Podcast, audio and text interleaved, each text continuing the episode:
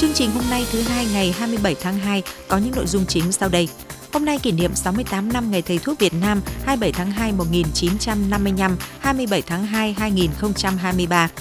Bệnh xá Trường Sa điểm tựa của ngư dân vươn khơi bám biển. Gói 120.000 tỷ đồng cho nhà ở xã hội, điểm nổ tạo hiệu ứng lan tỏa tích cực.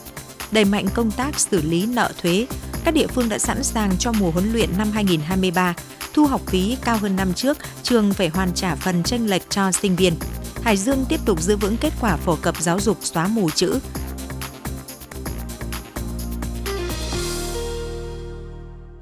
Sau đây là nội dung chi tiết. Ngày 27 tháng 2 năm 1955, nhân dịp tổ chức Hội nghị cán bộ y tế, Bác Hồ đã gửi thư cho hội nghị căn dặn 3 điều về sự đoàn kết thương yêu người bệnh và dốc lòng xây dựng nền y học Việt Nam Năm 1985, Đảng và Nhà nước ta quyết định lấy ngày 27 tháng 2 hàng năm là Ngày Thầy thuốc Việt Nam nhằm tôn vinh những người làm trong ngành y tế, trách nhiệm cũng như tài trí của những người cán bộ y tế trong sự nghiệp xây dựng và bảo vệ Tổ quốc. Đồng thời cũng là ngày để nhắc nhở về trách nhiệm và sứ mệnh mà xã hội đã giao phó đối với các y bác sĩ và những người làm công tác y tế. Trong 68 năm qua, ngành y tế đất nước ta đã có bước phát triển toàn diện mạnh mẽ, mạng lưới y tế dự phòng, cơ sở khám chữa bệnh, sản xuất và cung ứng dược phẩm, hệ thống chính sách tài chính, bảo hiểm y tế, năng lực chuyên môn, trình độ khoa học của đội ngũ y sĩ, bác sĩ, cán bộ nghiên cứu về sức khỏe đều có bước phát triển vững mạnh. Nhiều giáo sư bác sĩ đã được nhà nước vinh danh, phong tặng anh hùng lực lượng vũ trang nhân dân, anh hùng lao động, thầy thuốc nhân dân, thầy thuốc ưu tú,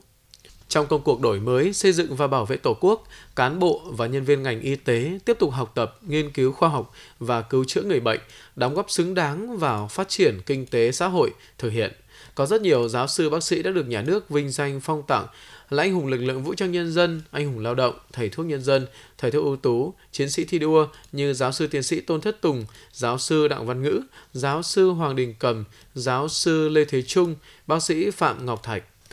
Đó là những tấm gương sáng về đạo đức, tinh thần vì nước, vì dân, sống hết mình vì người bệnh, xứng đáng là tấm gương sáng để các thế hệ sau noi theo và phát huy để phục vụ tốt hơn nữa trong công tác chăm sóc và bảo vệ sức khỏe cho nhân dân.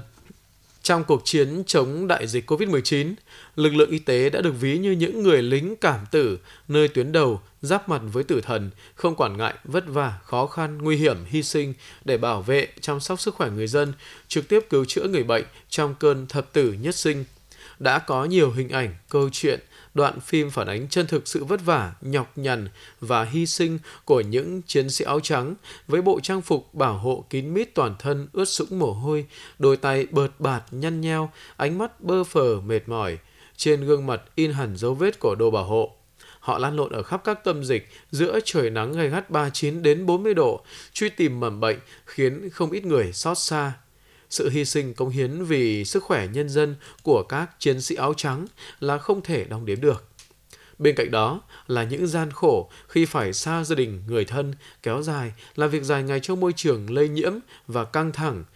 Nhưng những khó khăn nguy hiểm không để ai bị bỏ lại phía sau. Áp lực vất vả là thế, nhưng không làm giảm đi ý chí của họ. Điều đó không cản trở được tinh thần của người thầy thuốc với phương châm, với nghề, mà còn là trách nhiệm công dân khi Tổ quốc cần, là nghĩa đồng bào, là tình đồng chí cao cả. Kỷ niệm Ngày Thầy thuốc Việt Nam 27 tháng 2 là dịp để chúng ta tiếp tục bày tỏ sự trân trọng, tôn vinh và cảm ơn những người thầy thuốc Việt Nam. Chúc cho các thế hệ cán bộ nhân viên ngành y tế luôn dồi dào sức khỏe, có nhiều tâm huyết, yêu nghề, vững lòng thực hiện sứ mệnh cao cả, bảo vệ, chăm sóc, điều trị và nâng cao sức khỏe người dân. Hội Y học tỉnh vừa tổ chức gặp mặt tri ân các thầy thuốc nhân dân và thầy thuốc ưu tú tỉnh Hải Dương nhân kỷ niệm 68 năm Ngày Thầy thuốc Việt Nam 27 tháng 2 1955, 27 tháng 2 2023. Theo thống kê, toàn tỉnh Hải Dương từ năm 1987 đến nay đã có 5 người được nhà nước trao tặng danh hiệu thầy thuốc nhân dân và gần 120 người là thầy thuốc ưu tú. Hầu hết những thầy thuốc nhân dân và thầy thuốc ưu tú vẫn tham gia công tác khám chữa bệnh tư vấn sức khỏe cho người dân trên địa bàn tỉnh. Đặc biệt trong đợt phòng chống dịch bệnh COVID-19 vừa qua, nhiều thầy thuốc đã nghỉ hưu vẫn tham gia tích cực. Tại buổi gặp mặt, lãnh đạo Sở Y tế tri ân những công hiến của các thầy thuốc nhân dân, thầy thuốc ưu tú tỉnh Hải Dương qua các thời kỳ, tiếp tục mong muốn nhận được sự ủng hộ chia sẻ những kinh nghiệm, những sáng kiến đề tài dự án mô hình về hoạt động y tế, góp phần nâng cao công tác chăm sóc và bảo vệ sức khỏe nhân dân trong tỉnh. Thưa quý vị và các bạn, từ nhiều năm nay, hệ thống quân y có mặt ở nhiều đảo trên quần đảo Trường Sa. Đội ngũ y bác sĩ chuyên nghiệp được tăng cường từ đất liền đã hỗ trợ tích cực cho quân dân trên đảo và là điểm tựa vững chắc với bà con ngư dân trên những con tàu đánh cá, đánh bắt xa bờ. Kỷ niệm Ngày Thế thuốc Việt Nam 27 tháng 2, phóng viên Hoàng Huy phản ánh hoạt động khám chữa bệnh tại quần đảo Trường Sa, tỉnh Khánh Hòa. Huyện đảo Trường Sa hiện có 8 bệnh xá quân y và một trung tâm y tế được trang bị máy móc, trang thiết bị y tế hiện đại. Ngoài điều trị các bệnh thông thường, các trạm xá đã có thể triển khai nhiều kỹ thuật hiện đại như cấp cứu bệnh nhân giảm áp, mổ ruột thừa, nối gân. Bên cạnh việc đầu tư đồng bộ trang thiết bị y tế hiện đại, hoạt động khám chữa bệnh tại các bệnh xá được thực hiện bởi hệ thống y bác sĩ giỏi, được tuyển chọn từ các khoa bệnh viện lớn của quân đội. Đối với ngư dân khi đi biển dài ngày, phải đối mặt với nhiều vấn đề về sức khỏe như tai nạn lao động, ốm, sốt, nhiễm trùng, nhiễm độc thức ăn, các bệnh lý về đường tiêu hóa, da liễu. Những hoạt động cứu hộ cứu nạn và hỗ trợ thiết thực hiệu quả của hệ thống y tế trên quần đảo Trường Sa có ý nghĩa quan trọng trực tiếp cấp cứu ngư dân trong lúc nguy nan, giúp bà con ngư dân yên tâm tin tưởng vươn khơi bám biển. Ngư dân Nguyễn Thanh Hòa, tỉnh Phú Yên chia sẻ. Ờ, cách đây vài ngày thì mình tự nhiên nó bắt ra cái bệnh đau đau bụng là tưởng là ruột ruột thừa giờ đảo đây thì các bác sĩ đây khám lại là không phải là bị ờ, thận. Rồi, rồi bác sĩ chích cho thuốc nhưng mà bữa nay vô tái khám là chuẩn bị giờ lại thuốc liền. Rất tin tưởng hệ thống y tế trên các đảo thuộc quần đảo Trường Sa, ngư dân Lương Bá Kết, tỉnh Phú Yên nói. Theo mình là thuyền trưởng thì đầu tiên là các anh em thuyền viên kể cả mình thì có bệnh hoạn hay đau đớn gì vô tới sinh tồn đây thì các anh em bác sĩ và đội anh em trong đảo thì hỗ trợ rất là nhiệt tình. Tất cả các đảo nào cũng đều có cái, cái bệnh xé như vậy là bà con rất là yên tâm. Để mà bám biển có. Với cơ sở vật chất, trang thiết bị y tế được đầu tư đồng bộ, thuốc men đầy đủ, các bệnh xá cơ bản đáp ứng nhu cầu khám chữa bệnh, chăm sóc sức khỏe cho nhân dân, cán bộ chiến sĩ làm việc trên đảo. Các bác sĩ tại các bệnh xá luôn túc trực tại bệnh xá 24 trên 24 giờ, sẵn sàng thực hiện nhiệm vụ. Tính từ tháng 1 năm 2022 đến nay, lực lượng Hải quân đã tổ chức gần 200 đợt huy động hơn 4.300 lượt cán bộ chiến sĩ tham gia các hoạt động hỗ trợ cứu hộ cứu nạn, kịp thời cấp cứu hơn 350 người. Nhiều ngư dân bị bệnh nặng được các y bác sĩ xử lý kịp thời, đảm bảo ổn định sức khỏe trước khi chuyển về đất liền điều trị. Thượng úy bác sĩ Hoàng Văn Bảo, trưởng bệnh xá đảo Sinh Tồn, quần đảo Trường Sa cho biết. Nhận được sự quan tâm của các cấp thì hiện tại thì bệnh xá đảo Sinh Tồn đã được trang bị trang thiết bị khá là đầy đủ từ các hệ thống về máy siêu âm, về phòng mổ, bàn mổ và các trang thiết bị y tế khác để phục vụ cho nhu cầu khám chữa bệnh cho bộ đội và ngư dân. Thì ờ, tất cả những kỹ thuật ở trên đảo thì được triển khai theo một cái phòng khám hoặc một cái bệnh xá đa khoa và những kỹ thuật khá kỹ thuật cấp cứu ngoại khoa cơ bản Ngoài ra thì nếu như có tình huống cần thiết thì chúng tôi sẽ được sự hỗ trợ và chỉ đạo chuyên môn trực tiếp từ quân y vùng 4, từ quân chủng hải quân của các bệnh viện tuyến trên, ví dụ như viện y học hải quân, viện 103 và viện 175. Nếu cần thiết phần chuyển bệnh nhân về bờ thì đều có thể là bệnh nhân sẽ được chuyển bằng trực thăng để về bờ. Bệnh xá trên các đảo thuộc quần đảo Trường Sa có giá trị to lớn, góp phần chăm sóc sức khỏe, khám chữa bệnh cho bộ đội, nhân dân và ngư dân lao động trên biển, không may mắc bệnh. Bởi nó không những bảo vệ sức khỏe cho cán bộ, chiến sĩ và nhân dân, mà còn là điểm tựa tinh thần cho bà con ngư dân đang ngày đêm bám biển, lao động sản xuất trên ngư trường quần đảo Trường Sa.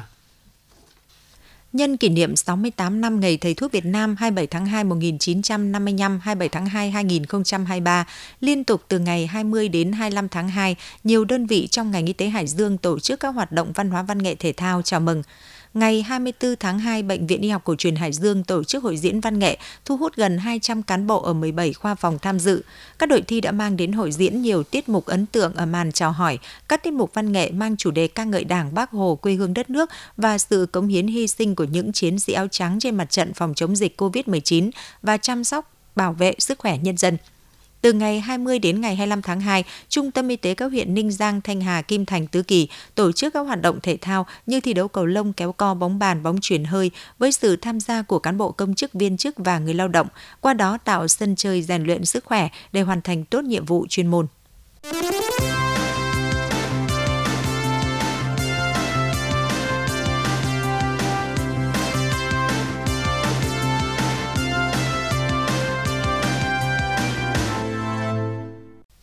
Chương trình thời sự xin được tiếp tục với những tin khác.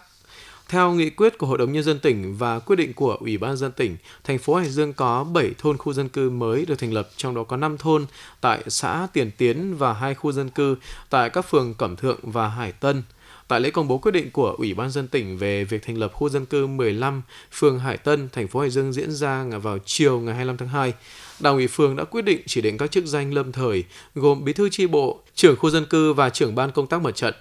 Khu dân cư số 15 phường Hải Tân có nhiều điểm khác biệt với các khu dân cư khác trong tỉnh, với cơ sở hạ tầng đồng bộ hiện đại bao gồm toàn bộ diện tích 109 ha của khu đô thị Eco River. Hiện tại, khu dân cư có gần 900 hộ với khoảng 3.000 nhân khẩu. Khi lấp đầy, khu đô thị dự kiến sẽ có khoảng 16.800 cư dân. Sau khi thành lập khu dân cư số 15, phường Hải Tân có 15 khu dân cư và là phường có quy mô dân số đông nhất trong 25 phường xã của thành phố Hải Dương. Cùng với khu dân cư số 15, phường Hải Tân, năm thôn mới thuộc xã Tiền Tiến và một khu dân cư mới thuộc phường Cẩm Thượng, thành phố Hải Dương cũng đã kiện toàn các tổ chức đảng, đoàn thể và chỉ định bí thư chi bộ, trưởng khu dân cư, trưởng ban công tác mặt trận để chỉ đạo điều hành và tổ chức các hoạt động của thôn, khu dân cư. Nhiều bài báo dẫn ý kiến của không ít chuyên gia cho rằng gói tín dụng 120.000 tỷ đồng cho lĩnh vực nhà ở xã hội sẽ là điểm nổ tạo hiệu ứng lan tỏa tích cực – một nghịch lý hiện nay là thị trường bất động sản đang dư thừa nguồn cung các sản phẩm nhà ở thương mại, nhà hạng sang, còn nguồn cung nhà ở xã hội, nhà giá rẻ đang thiếu trầm trọng. Theo Bộ Xây dựng, đến nay cả nước mới hoàn thành hơn 300 dự án nhà ở xã hội, khu vực đô thị và nhà ở công nhân khu công nghiệp với khoảng 155.000 căn. Con số 155.000 căn quá nhỏ so với nhu cầu được dự báo từ nay đến năm 2030 là 2,6 triệu căn. Chính vì vậy, thông tin về gói tín dụng 120.000 tỷ đồng dành cho lĩnh vực nhà ở xã hội được Thống đốc Ngân hàng Nhà nước công bố tại hội nghị về thúc đẩy thị trường bất động sản vừa qua được dư luận rất quan tâm. Theo đó, bốn ngân hàng thương mại nhà nước đã họp đồng ý dành gói tín dụng trên cho vay trong lĩnh vực nhà ở xã hội cho công nhân người thu nhập thấp – các bài báo đã đưa ý kiến của không ít chuyên gia kinh tế cho rằng gói tín dụng này sẽ là điểm nổ, tạo hiệu ứng lan tỏa tích cực đến nền kinh tế, đặc biệt là với những doanh nghiệp đầu tư kinh doanh bất động sản hiện đang đối mặt với nhiều khó khăn. Qua hơn 2 năm triển khai thực hiện nghị quyết 94 năm 2019 của Quốc hội về việc khoanh nợ tiền thuế, xóa nợ tiền phạt chậm nộp, tiền chậm nộp đối với người nộp thuế không còn khả năng nộp ngân sách nhà nước Đến nay, công tác này đã đạt được kết quả tích cực và tỷ lệ xử lý nợ thuế của Hải Dương được Tổng cục Thuế đánh giá nằm trong nhóm đơn vị tốt đầu của cả nước. Ghi nhận sau đây của phóng viên Thời sự. Do có sự chỉ đạo sát sao của Ủy ban dân tỉnh và Cục Thuế tỉnh cùng với sự vào cuộc tích cực của các phòng chuyên môn, Chi cục thuế khu vực thuộc ngành thuế tỉnh trong việc tăng cường tuyên truyền các văn bản quy định liên quan tới xử lý nợ thuế tới người nộp thuế và kết hợp với giả soát, phân loại nợ theo từng địa bàn, nhóm đối tượng, đảm bảo chính xác và đúng đối tượng. Nhờ vậy, đến thời điểm hiện tại, toàn ngành thuế tỉnh đã xử lý khoanh nợ được trên 8.000 đối tượng, với số tiền thuế và tiền chậm nộp lên đến trên 536 tỷ đồng, đạt tỷ lệ 85% về đối tượng và gần 99% về số tiền. Đi liền với đó, tỷ lệ thực hiện xóa nợ đã được xử lý đạt trên 61% về số tiền thuế nợ khó thu. Nếu tính cả hồ sơ xóa nợ đã đề nghị Tổng cục Thuế và Ủy ban dân tỉnh nhưng chưa ban hành quyết định thì toàn tỉnh đạt tỷ lệ 74% về đối tượng và 87% về số tiền phạt, tiền chậm nộp. Điển hình trong việc thực hiện công việc này phải kể đến các chi cục thuế khu vực Cẩm Bình, Ninh Thanh, Nam Thanh và Kim Môn. Ông Nguyễn Hoàng Anh, đội trưởng đội kiểm tra, quản lý nợ và cưỡng chế nợ thuế thuộc chi cục thuế khu vực Cẩm Bình cho biết. Thực hiện cái nghị quyết 94 thì chúng tôi đã thành lập những tổ công tác và thực hiện các cái à, phân công công tác đối với từng à, thành viên trong cái đội về cái nhiệm vụ là giao nhiệm vụ cho từng đồng chí trong cái trách nhiệm chung về quản lý các doanh nghiệp tập hợp giả sát và tổng hợp hồ sơ theo cái nghị quyết và theo cái hướng dẫn của thông tư 69 và chúng tôi có lộ trình À, 3 tháng, 6 tháng, 1 năm thì à, đến giờ thì cái cơ bản chúng tôi đã hoàn thành cái nhiệm vụ là khoanh nợ và xóa tiền chậm nộp à, đối với tất cả các đối tượng trên địa bàn của hai huyện Cẩm Giang Bình Giang. Nghị quyết 94 năm 2019 có hiệu lực thi hành từ ngày 1 tháng 7 năm 2020 và hết hiệu lực trước tháng 7 năm 2023. Theo ngành thuế cho biết, hiện trên địa bàn tỉnh còn gần 2.000 trường hợp với số tiền thuế, tiền phạt chậm nộp và tiền chậm nộp chưa được xử lý khoanh nợ là trên 7,7 tỷ đồng. Thời gian còn lại trong khung quy định, toàn ngành thuế tiếp tục đẩy mạnh, ra soát, phân loại, hoàn thiện hồ sơ đủ thủ tục để xử lý nợ, đảm bảo theo quy định và đúng thời gian. Ông Nguyễn Văn Hiến, trưởng phòng quản lý nợ và cưỡng chế nợ thuế cho biết. Những cái nội dung mà còn tồn tại liên quan hồ sơ thì phòng cũng đã chỉ đạo các chi cục là quyết tâm. Từ nay đến ờ, 30 tháng 6 năm 2023 thì chúng ta là cũng đã xử lý dứt điểm cái việc khoanh nợ xóa nợ theo nghị quyết 94 và ừ, những cái khó khăn thì ờ, thì thì, thì phòng đã tham mưu cho lãnh đạo cục. Ừ, ừ, cũng có những cái văn bản gửi lên lên tổng cục thuế để báo cáo xin ý kiến cũng như là là trên cơ sở đấy thì về chỉ đạo các chi cục để hoàn thiện cái hồ sơ thủ tục để là xử lý nợ cho nó đảm bảo đúng quy định và cũng đã phấn đấu là để đến ờ, 30 tháng 6 năm 2013 là cơ bản hoàn thành cái cái cái xử lý nợ theo nghị quyết 94 của Quốc hội. Thực tế, việc triển khai thực hiện nghị quyết 94 trên địa bàn tỉnh cho thấy do đối tượng nợ khó thu đều nằm trong nhóm nhiều năm trước. Hơn nữa, liên quan đến phần lưu trữ hồ sơ tồn tại qua các năm, do vậy đã ảnh hưởng đến tiến độ để xử lý. Và đối với những trường hợp này, ngành thuế tỉnh tiếp tục tăng cường phối hợp với các ngành đơn vị liên quan cũng như chính quyền các địa phương ra soát lại thông tin định danh người nộp thuế, đảm bảo đầy đủ thủ tục hồ sơ để đưa vào đối tượng khoanh nợ, xóa nợ theo đúng quy định của nghị quyết. Trên cơ sở thống nhất với Sở Tài nguyên và Môi trường, Sở Kế hoạch và Đầu tư đã giả soát thống kê, đến thời điểm hiện nay toàn tỉnh còn 39 dự án khu dân cư, điểm dân cư trên địa bàn tỉnh chưa thực hiện nộp tiền sử dụng đất, trong đó có 25 dự án đang thực hiện việc tính tiền sử dụng đất, 14 dự án chưa triển khai tính giá đất do vướng mắc về thủ tục giao đất liên quan đến việc lựa chọn nhà đầu tư theo Nghị định số 25 của Chính phủ. Dự án cần xác định lại thời điểm giao đất, dự án cần xin ý kiến chỉ đạo của Tổng cục Đất đai và dự án đang trong thời gian thanh tra tỉnh làm việc. Việc tính toán chậm nộp tiền sử dụng đất đối với các dự án khu dân cư, điểm dân cư trên địa bàn tỉnh của các nhà đầu tư đã làm ảnh hưởng đến nguồn thu và cân đối ngân sách nhà nước. Thưa quý vị và các bạn, chuẩn bị cho mùa gia quân huấn luyện năm 2023, trong những ngày qua, Bộ Chỉ huy quân sự tỉnh đã chỉ đạo các cơ quan đơn vị trực thuộc tổ chức tập huấn cho cán bộ khung chuẩn bị đầy đủ giáo án bài giảng, sáng kiến cải tiến mô hình học cụ, vật chất huấn luyện, ghi nhận của phóng viên đài chúng tôi về hoạt động này. Theo kế hoạch ngày 1 tháng 3 tới, toàn tỉnh sẽ đồng loạt tổ chức gia quân huấn luyện năm 2023. Để chuẩn bị cho lễ gia quân, Bộ Chỉ huy quân sự đã chỉ đạo các cơ quan đơn vị trực thuộc tổ chức tập huấn cho cán bộ khung, chuẩn bị đầy đủ giáo án bài giảng, sáng kiến cải tiến mô hình học cụ, vật chất huấn luyện. Các đơn vị chuẩn bị tốt sân bãi, vị trí sắp xếp, trưng bày vũ khí, thiết bị, mô hình học cụ huấn luyện, bảo đảm điều kiện để huấn luyện an toàn. Nói thêm về điều này, Thượng tá Đinh Huy Dũng, Phó Chỉ huy trưởng, Tham mưu trưởng, Ban Chỉ huy quân sự huyện Thanh Miện cho biết. À, về mô hình học cụ à, năm 2022 thì phát huy cái kết quả đạt được à, của Ban chỉ sự huyện thì chúng tôi tiếp tục cải tiến mô hình học cụ. Đặc biệt đã làm mới hệ thống biêu bảng rồi hệ thống huấn luyện cái mô hình học cụ của các binh chủng. Đối với ban chỉ sự huyện chúng tôi nay là công tác huấn luyện chúng tôi là cơ bản hoàn tất xong tất cả các nội dung thì đã sẵn sàng bước vào ờ, giai đoạn huấn luyện đầu tiên.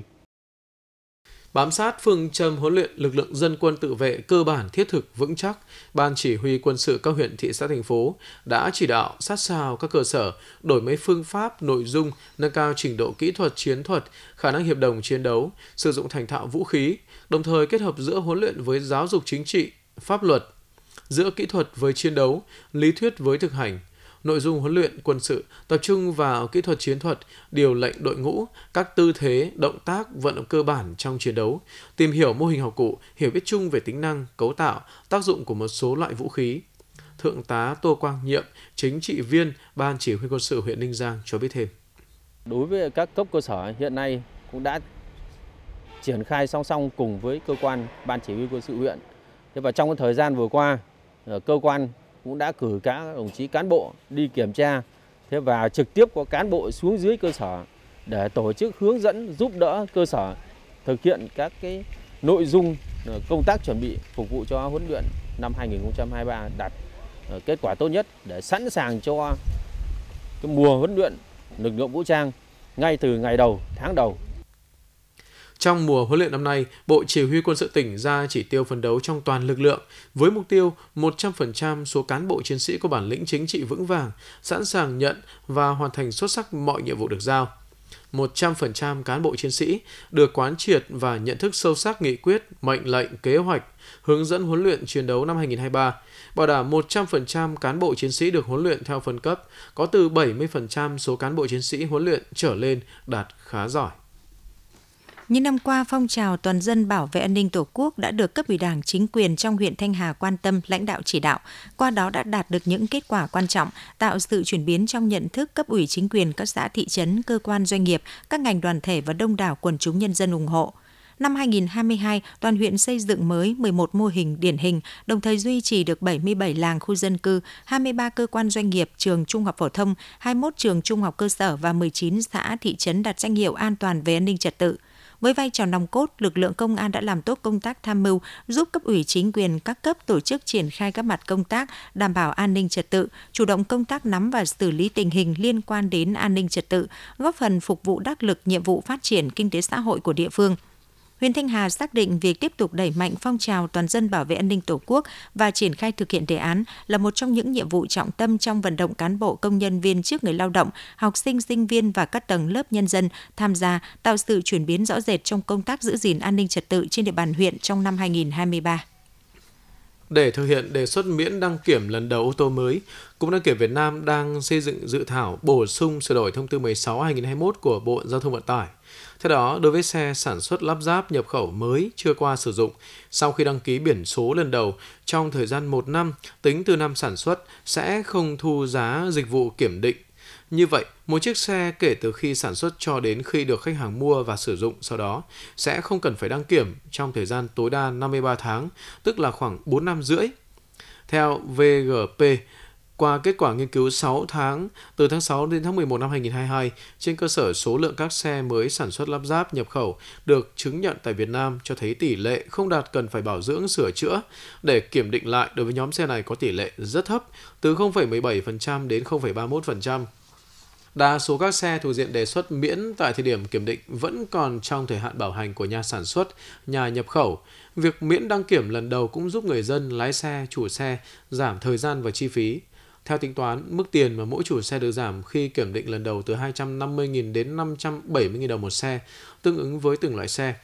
Nói rõ thêm về việc đề xuất miễn đăng kiểm một năm, theo Cục Đăng kiểm Việt Nam, việc lưu kho lưu bãi trong thời gian dài sẽ gây ra hư hỏng, hao mòn, giảm đặc tính kỹ thuật đối với nhiều chi tiết nhựa, cao su, dầu bôi trơn, cấu kiện điện tử trên ô tô. Nếu để tồn kho quá lâu, xe không còn đảm bảo các tính năng thông số kỹ thuật nên cần được kiểm tra, kiểm định trước khi chạy để đảm bảo an toàn. Khi thực hiện miễn đăng kiểm lần đầu, đồng nghĩa với việc tăng trách nhiệm của nhà sản xuất lắp ráp nhập khẩu. Đối với doanh nghiệp bảo hiểm, cần phải phối hợp cùng nhà sản xuất, chủ xe để xác định trách nhiệm khi xảy ra vấn đề bảo hiểm bồi thường. Để đảm bảo có đầy đủ dữ liệu phục vụ công tác quản lý nhà nước, Cục đăng kiểm Việt Nam đề xuất phương án chỉ miễn đăng kiểm nhưng vẫn cần lập hồ sơ phương tiện. Chiều qua 26 tháng 2 tại trường Trung học phổ thông Chí Linh, báo Tuổi trẻ phối hợp với vụ Giáo dục Đại học Bộ Giáo dục Đào tạo, Tổng cục Giáo dục nghề nghiệp Bộ Lao động Thương binh và Xã hội, Sở Giáo dục Đào tạo Hải Dương tổ chức chương trình tư vấn tuyển sinh hướng nghiệp năm 2023. Tham gia chương trình có hơn 2.000 học sinh lớp 12 đến từ các trường Trung học phổ thông Chí Linh, Bến Tắm, Phả Lại, Trần Phú và Trung tâm Giáo dục nghề nghiệp, Giáo dục thường xuyên thành phố Chí Linh. Tại đây, các học sinh và phụ huynh đã được các thành viên ban tư vấn đến từ Bộ Giáo dục và Đào tạo và một số trường đại học, học viện giới thiệu về những thông tin thiết thực chính xác của kỳ thi tốt nghiệp trung học phổ thông năm 2023, những điểm mới liên quan đến các kỳ thi đánh giá năng lực, đánh giá tư duy của các trường đại học. Các thành viên ban tư vấn cũng tư vấn chuyên sâu về các ngành nghề của các trường, giải đáp các thắc mắc của học sinh liên quan đến việc chọn trường, chọn ngành học – Học sinh cũng được tham quan tìm hiểu về thông tin tuyển sinh, các chế độ ưu đãi của các trường đại học cao đẳng tham gia chương trình tư vấn tuyển sinh hướng nghiệp năm 2023 tại Chí Linh. Thông qua chương trình tư vấn tuyển sinh hướng nghiệp này sẽ giúp học sinh có lựa chọn đúng đắn khi thực hiện đăng ký các trường ngành học trong thời gian tới. Được biết đây là năm thứ 21 báo tuổi trẻ và các đơn vị phối hợp tổ chức chương trình tư vấn tuyển sinh hướng nghiệp cho học sinh trong cả nước – 20 năm qua, các đơn vị đã thực hiện được trên 300 cuộc tư vấn hướng nghiệp ở 35 tỉnh, thành phố trong cả nước. Ban chỉ đạo phổ cập giáo dục xóa mù chữ và xây dựng xã hội học tập tỉnh vừa ban hành kế hoạch thực hiện phổ cập giáo dục xóa mù chữ năm 2023. Theo đó, kế hoạch đặt ra mục tiêu năm 2023 tỉnh Hải Dương phấn đấu tiếp tục duy trì, giữ vững và nâng cao chất lượng phổ cập giáo dục xóa mù chữ với các chỉ tiêu cụ thể đạt chuẩn phổ cập giáo dục mầm non cho trẻ em 5 tuổi, đạt chuẩn phổ cập giáo dục tiểu học mức độ 3, đạt chuẩn phổ cập giáo dục trung cơ sở mức độ 3, đạt chuẩn xóa mù chữ mức độ 2. Sở Giáo dục Đào tạo sẽ chủ trì tổ chức thu thập và tổng hợp dữ liệu phổ cập giáo dục xóa mù chữ của tỉnh. Phòng Giáo dục Đào tạo các huyện, thị xã, thành phố chủ trì tổ chức thu thập và tổng hợp dữ liệu phổ cập giáo dục xóa mù chữ trên địa bàn, hoàn thiện dữ liệu đầy đủ về phổ cập giáo dục xóa mù chữ của cấp huyện, báo cáo về Sở Giáo dục Đào tạo đúng thời gian quy định. Cấp xã phân công một trường học trên địa bàn làm đơn vị thường trực phụ trách công tác phổ cập giáo dục, xóa mù chữ của địa phương, chỉ đạo các trường học trên địa bàn phối hợp thực hiện tốt các nhiệm vụ phổ cập giáo dục, xóa mù chữ và báo cáo đầy đủ chính xác kịp thời các thông tin về ban chỉ đạo cấp xã kiểm tra dữ liệu đảm bảo chính xác, tổng hợp báo cáo về ban chỉ đạo cấp huyện. Việc điều tra và cập nhật bổ sung thông tin các hộ gia đình đảm bảo đầy đủ chính xác, tránh bỏ sót đối tượng, thực hiện từ ngày 1 tháng 7 đến ngày 10 thực hiện từ ngày 1 tháng 7 đến ngày 10 tháng 9 năm 2023. Thời điểm chốt số liệu ngày 15 tháng 9, cập nhật số liệu vào hệ thống thông tin quản lý phổ cập giáo dục xóa mù chữ, hoàn thành trước ngày 30 tháng 9 các trường mầm non trên địa bàn ra soát và cập nhật số liệu trẻ em 5 tuổi sinh năm 2018 đã hoàn thành chương trình giáo dục mầm non năm học 2012-2023 vào hệ thống thông tin quản lý phổ cập giáo dục xóa mù chữ xong trước ngày 15 tháng 9 cấp xã báo cáo số liệu phổ cập giáo dục xóa mù chữ lên cấp huyện trước ngày 10 tháng 10 năm 2023. Cấp huyện báo cáo số liệu phổ cập giáo dục xóa mù chữ lên cấp tỉnh trước ngày 15 tháng 11 năm 2023 các tỉnh báo cáo số liệu phổ cập giáo dục xóa mù chữ về Bộ Giáo dục Đào tạo trong tháng 12 năm 2023. Thông tin quảng cáo Thông báo tuyển người dẫn chương trình. Đài Phát thanh và Truyền hình Hải Dương tuyển người dẫn các chương trình phát thanh truyền hình như sau. 1. Số lượng 2 người. 2. Điều kiện tuyển dụng nam, nữ là người Việt Nam, tuổi đời từ 20 đến 25, tốt nghiệp hoặc đang theo học các trường đại học cao đẳng, có năng khiếu dẫn chương trình, yêu thích nghề MC. Thể hình cân đối, khuôn mặt đẹp, ăn hình, nam cao 1,65m, nữ cao 1,55m trở lên. Có giọng chuẩn phổ thông, truyền cảm, không nói ngọng, nói lắp, nói tiếng địa phương, không có dị tật, không có tiền án tiền sự, có lý lịch rõ ràng. Có sự hiểu biết và có kiến thức về xã hội, biết khai thác đề tài, nhiệt tình sáng tạo trong công việc. 3. Mô tả công việc. Dẫn các chương trình trên truyền hình phát thanh như chương trình thời sự, talk show, giao lưu tọa đàm, văn nghệ, các sự kiện. 4. Hồ sơ đăng ký dự thi tuyển gồm Đơn xin dự tuyển, sơ yếu lý lịch có chứng nhận của chính quyền địa phương hoặc nơi đang học tập công tác trong thời gian 6 tháng. Các văn bằng chứng chỉ, bản sao công chứng, giấy khám sức khỏe trong thời gian 3 tháng, giấy khai sinh, bản sao, hộ khẩu thường trú, bản sao, một ảnh toàn thân và một ảnh chân dung 4 x 6 mới nhất. Kinh phí thử giọng và ghi hình dự tuyển 200.000 đồng một người. 5. Thời gian nhận hồ sơ đến hết ngày 10 tháng 3 năm 2023 trong giờ hành chính. Địa điểm nhận hồ sơ, phòng tổ chức và hành chính, tầng 1, Đài Phát thanh Truyền hình Hải Dương, đường Trương Dương, thành phố Hải Dương, điện thoại 02203 852 306. Sau khi tiếp nhận hồ sơ, Đài Phát thanh Hải Dương sẽ tổ chức tuyển chọn. Thời gian tuyển chọn, ban tổ chức sẽ thông báo trên truyền hình, website và qua điện thoại cho các cá nhân được tiếp nhận hồ sơ. Những người trúng tuyển, Đài Phát thanh Trẻ Hải Dương sẽ tuyển dụng và ký hợp đồng làm việc theo quy định. Ghi chú, hồ sơ đã nộp sẽ không được trả lại.